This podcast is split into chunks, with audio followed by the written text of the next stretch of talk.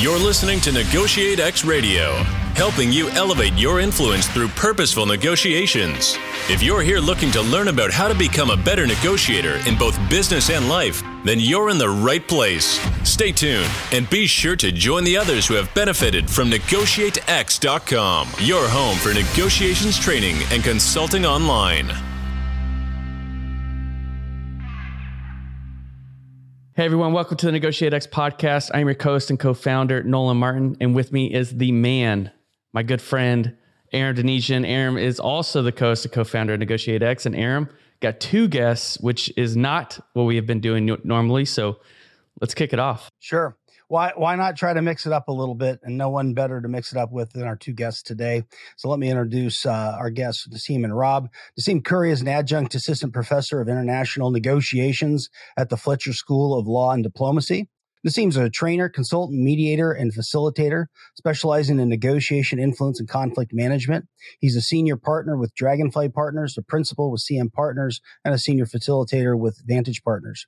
He works with Fortune 100 companies in the private sector, offering training and consulting services to clients ranging from procurement office, officers managing key vendor relationships to loan officers managing long-term borrower relationships. Clients come from the manufacturing, energy, energy, consulting, and banking industries.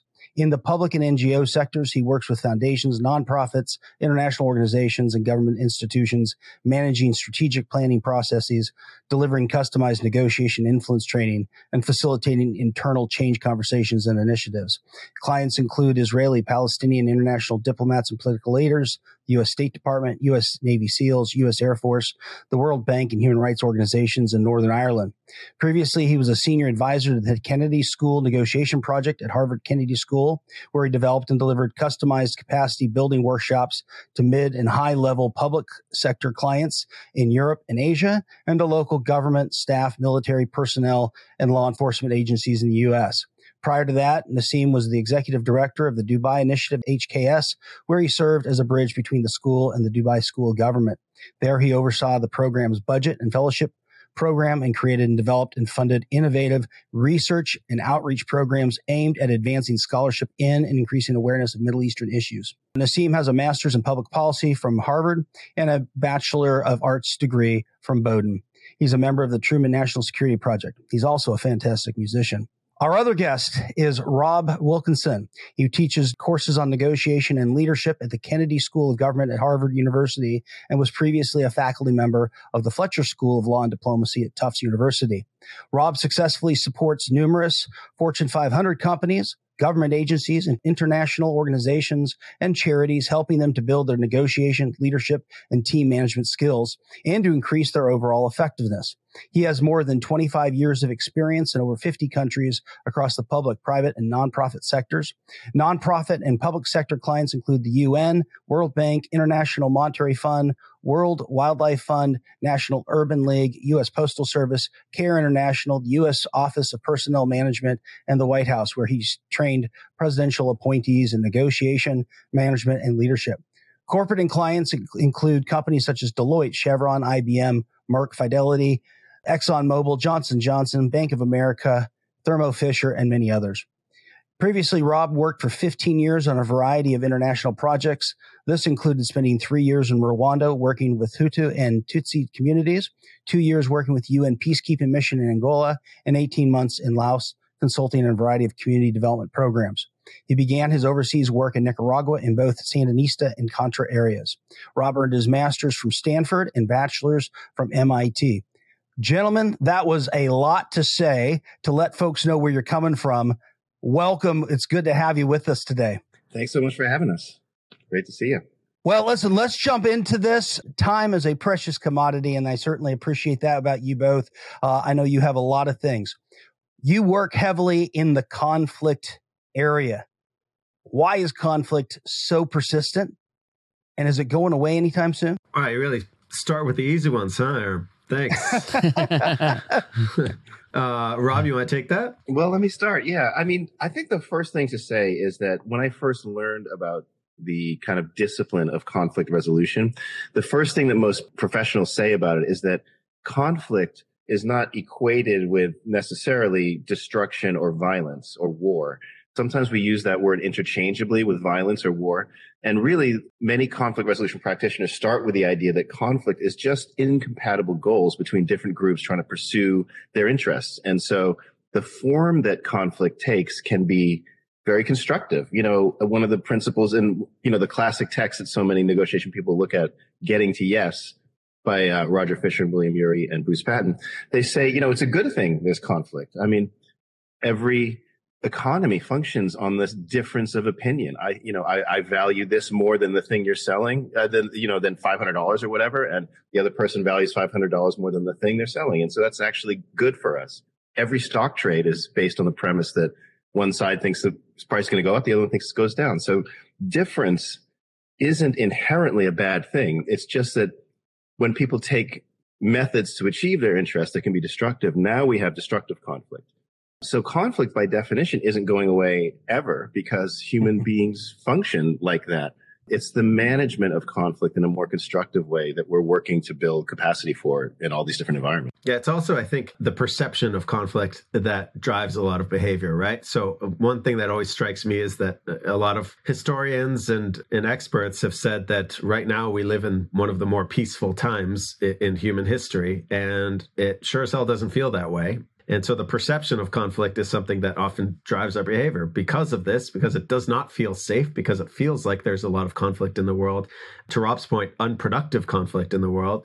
Then it feels like we're sort of out of control or we're living in this heightened sense of anxiety and we're not quite sure what to do with ourselves. But, but that's largely a function of perception. Uh, so conflict has that ability to sort of play with our emotions as well and not just sort of exist on its own, but it's the perception of it that sort of drives us. You mentioned by you know kind of this uh, perception piece is is our response to conflict simply biological?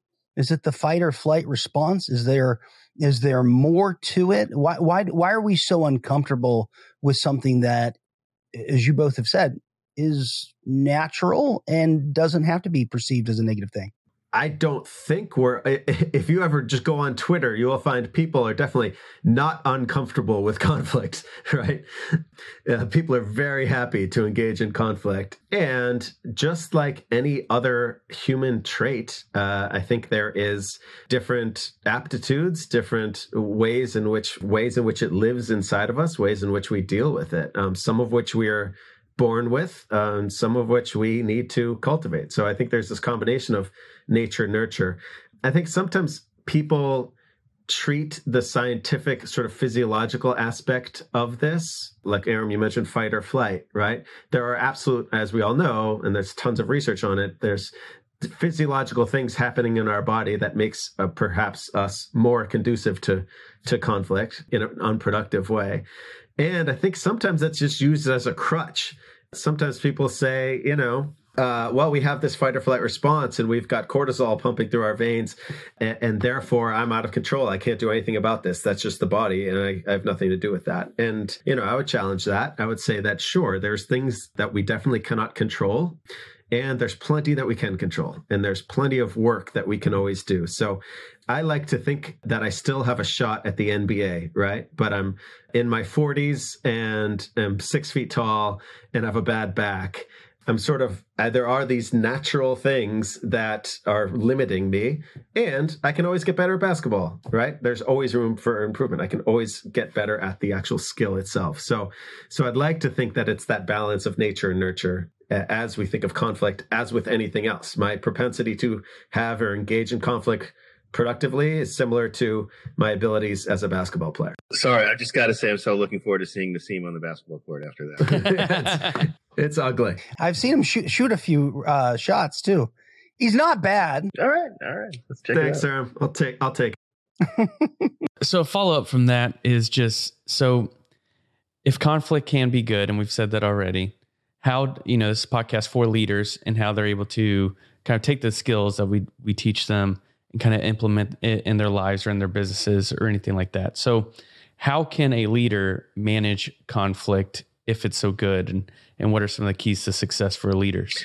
Great question. And there are some very specific things leaders can do that I think are linked to Aram's question, really, which is, is it's not just biological. There's sort of intellectual and individual process management choices we can make that increase our likelihood of being successful. So, for example, the perception point Nassim raised is such a great one because sometimes conflicts that are, are just perceived slights. So our, our great colleague Larry Susskind wrote it in one book, you know, dealing with an angry public. He has this great little analogy. If you're hiking in the woods and you know, you don't realize that you're crossing in between a mama bear and a baby, a, a cub bear, then, you know, the mama bear comes running at you and you think it's entirely offensive on her part. You know, I didn't do anything wrong and now they're coming at me. And so you might want to attack back where she thinks she's defensive, trying to save her child. And actually in the workplace or in just in general interactions, that analogy comes up all the time. You know, you're thinking, why is this jerk doing this? Or who are they to say that? They're just trying to make me look bad. And we have all these stories we quickly tell ourselves about why people are doing what they're doing. And one of the things we all, I know all of us on the call here teach this idea of first pausing and trying to understand what might be driving their behavior, what might be their underlying interest or motivation here. And you can't be a mind reader. You can't know for sure, but you can hold in suspension your judgment until you get a little bit more information. And that simple kind of discipline of just holding on for a second and then just asking first can turn out to avoid a whole lot of conflict. So that's one idea. And then the only other one I'll mention is just that in groups as leaders, the way that we set the tone for the process we're going to use in the conversation makes a big difference on whether we're going to provoke conflict or not. And sometimes we want to, I wouldn't say a negative way, but we want to provoke conflict when we're doing sometimes brainstorming or a process called red teaming where you have one group kind of critique the other and just kind of like devil's advocate in teams. And there may be reasons we want to do that uh, as a leader. And then there's times where we're trying to maybe build a sense of team, a sense of unity, uh, some inspiration to t- take on a big challenge. And in that case, you want to kind of maybe do the opposite, build a shared sense of identity and a shared vision. So my sense is for leaders, the judgment between knowing when to explore and expand on the disagreement for learning purposes and when to seek consensus for inspirational and team building purposes is one of those hidden features of excellent leaders, which isn't really talked about as much as I think it should be. Uh, Rob, can you just say that quote that you always say? Don't just uh, don't just oh, do yeah. something. Well, in the so I worked as you heard in my background in overseas aid work, and so sometimes we had to do some urgent response to a humanitarian issue, and some of the great leaders in that area would always say, "Don't just do things; stand there." You know, and and in one case, I remember we had a, a really when I was living in Rwanda working for Oxfam. Amazingly, a volcano actually erupted in Congo next door, and it's 250,000 people were fleeing across the border. And so one of those leading thinkers on this question came out to help us. And he said, the first thing we have to do is rent a helicopter. And we looked at each other thinking, really? That's our urgent priority? And he said, well, we have to figure out what's going on, who's where, where's the lava flowing, where are there already camps set up before we do anything else. We got to just assess the situation. And it turned out to be worth its weight in gold. There was actually very little human cost in that response because the people managing it, I was not managing it, but people who were were very thoughtful and even all the way through to short term things like if anyone's been trained in first aid for example if you come onto a scene where someone's been injured or something the first thing they teach you is first stop and look around and assess. Don't just rush over to the person. What if the thing that hurt them is now hurts you and there's two people down? Who have you helped then? So it's the idea of just the same for conflict management. Slow down pause listen assess first before we just fire back our response which is so often the case. That firing back to me is such a huge component of unproductive conflict in the world right now, if I can dare to say such a big thing. But the propensity that people have to quickly, quickly, quickly react and to just fire right back. And you see it in every single environment, whether it's whether it's in a leadership setting with a, a, a someone in the C-suite just shooting down a quick idea that they think will never work or they think is out of budget or out of scope, to Will Smith at the Oscars and every single instance of conflict that we see and that we work with within organizations or within the government or wherever we're doing all this work, I bet, and we haven't actually done this exercise, Rob, but maybe we could look at pool our clients and I bet we could look at conflict within that unproductive conflict and point to certain instances where someone fires back unproductively. They are reactive. They do this without thinking. They rely on impulse to do it, and it leads to a worse place than they were before.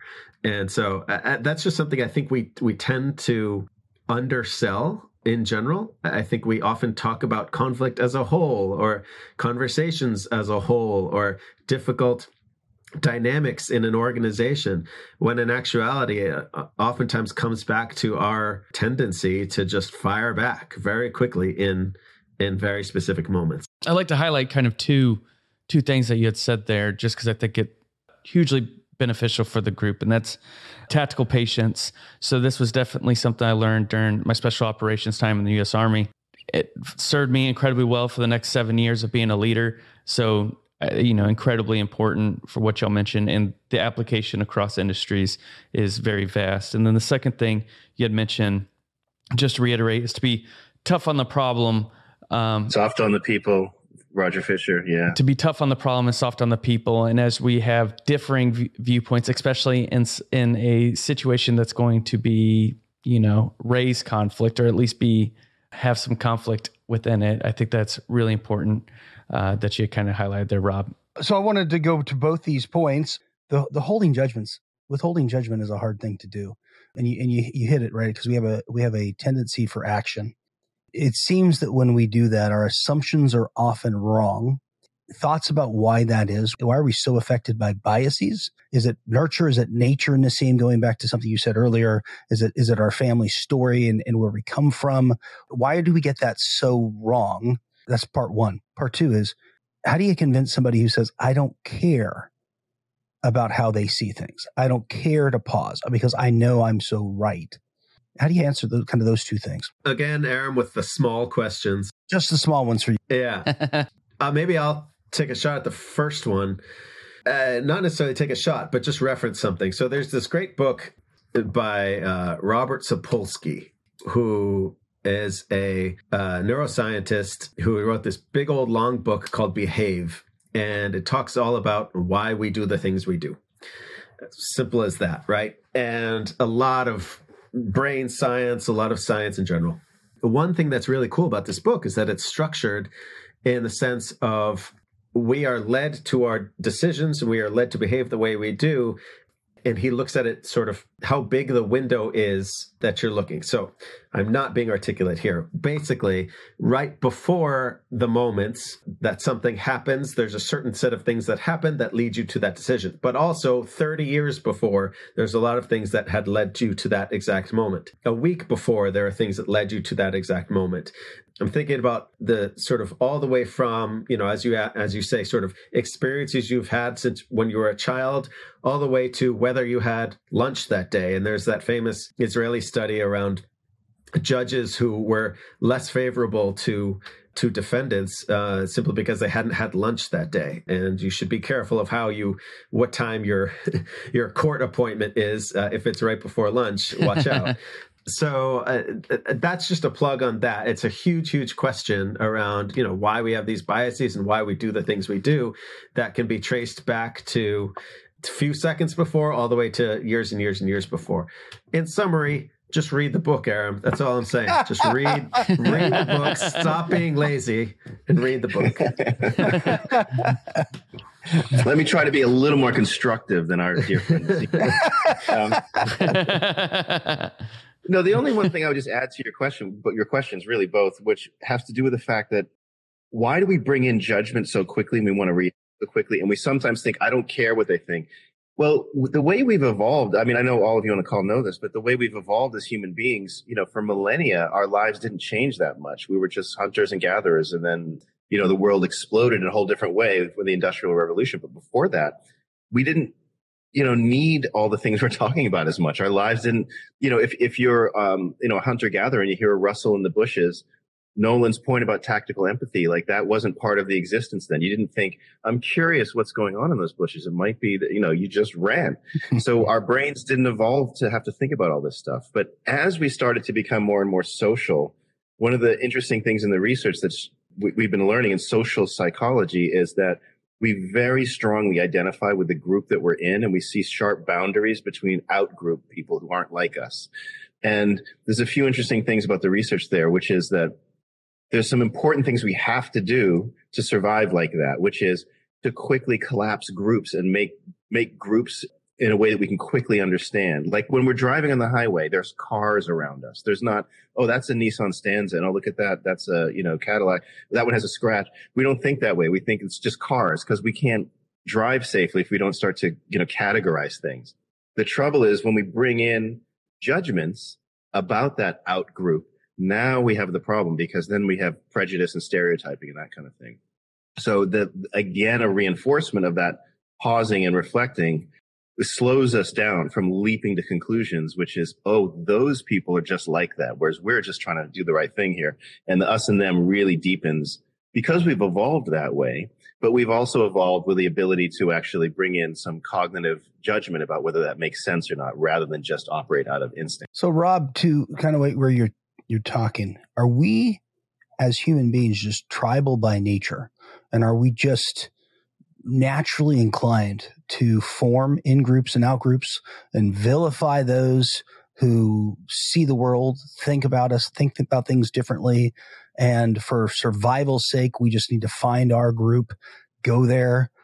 And, and how is it that tribalism exists in 2023? Why is it yeah. so predominant? I mean, the way that I would put it is that we we have evolved to survive by being social creatures, and what it means to be a social creature means that you find your in group. Yes, so we are kind of um, geared towards that. We're hardwired for that, and it does make sense. You know, that is how we survive. I mean, you know, yet another book references. Um, the, the, you know the, the, there was a kind of a famous book that is by Jared Diamond that looks at the history of how human beings evolved basically and the long sort of millennia version of how how we kind of became who we are. And you know, there was a period as hunter gatherer, or even as individuals, we didn't have to worry about you know, the, you, you just picked berries, let's say. But now you may have a choice where now that we can get together and hunt, we could kill a, you know, mastodon or something and then eat for several days, or we might get nothing and have no food to eat. So we have to make judgments about who's going to do what. You go down to the water and you pick mollusks and we'll go hunt for this creature and you plant seeds over there. So we had to develop a system to work together to survive. And so that's a positive thing. That's not that not at all a bad thing. The book, by the way, I'm referring to is called Guns, Germs, and Steel. It's a fascinating look at how we've evolved as human beings. And so that's all good. But the downside is that when we bring in the so here's the specific interesting thing about the research on the social dynamics is that we have a tendency to overgeneralize the homogeneity of the out group. And we have a tendency to expand the heterogeneity we see in our own in group. Even if the out group actually objectively is far more heterogeneous and they have different kinds of people, we say, oh, those people are just like that. It's our, our tendency as human beings. So the intellectual effort to override that tendency is basically at the heart of what we teach and train people on and sort of try to educate students about as tools and techniques to use your cognitive part of your brain to override the instinctive part that's that falls into these us and them categories, basically. Hey everyone, Nolan here. Had a great conversation with both Nassim and Rob. We're gonna have to end it. If you haven't already, please rate, review, and subscribe to the podcast and join us next week for part B of this episode. Thank you for listening to Negotiate X Radio, helping you elevate your influence through purposeful negotiations. If you're here looking to learn about how to become a better negotiator in both business and life, then you're in the right place. Be sure to join the others who have benefited from NegotiateX.com, your home for negotiations training and consulting online.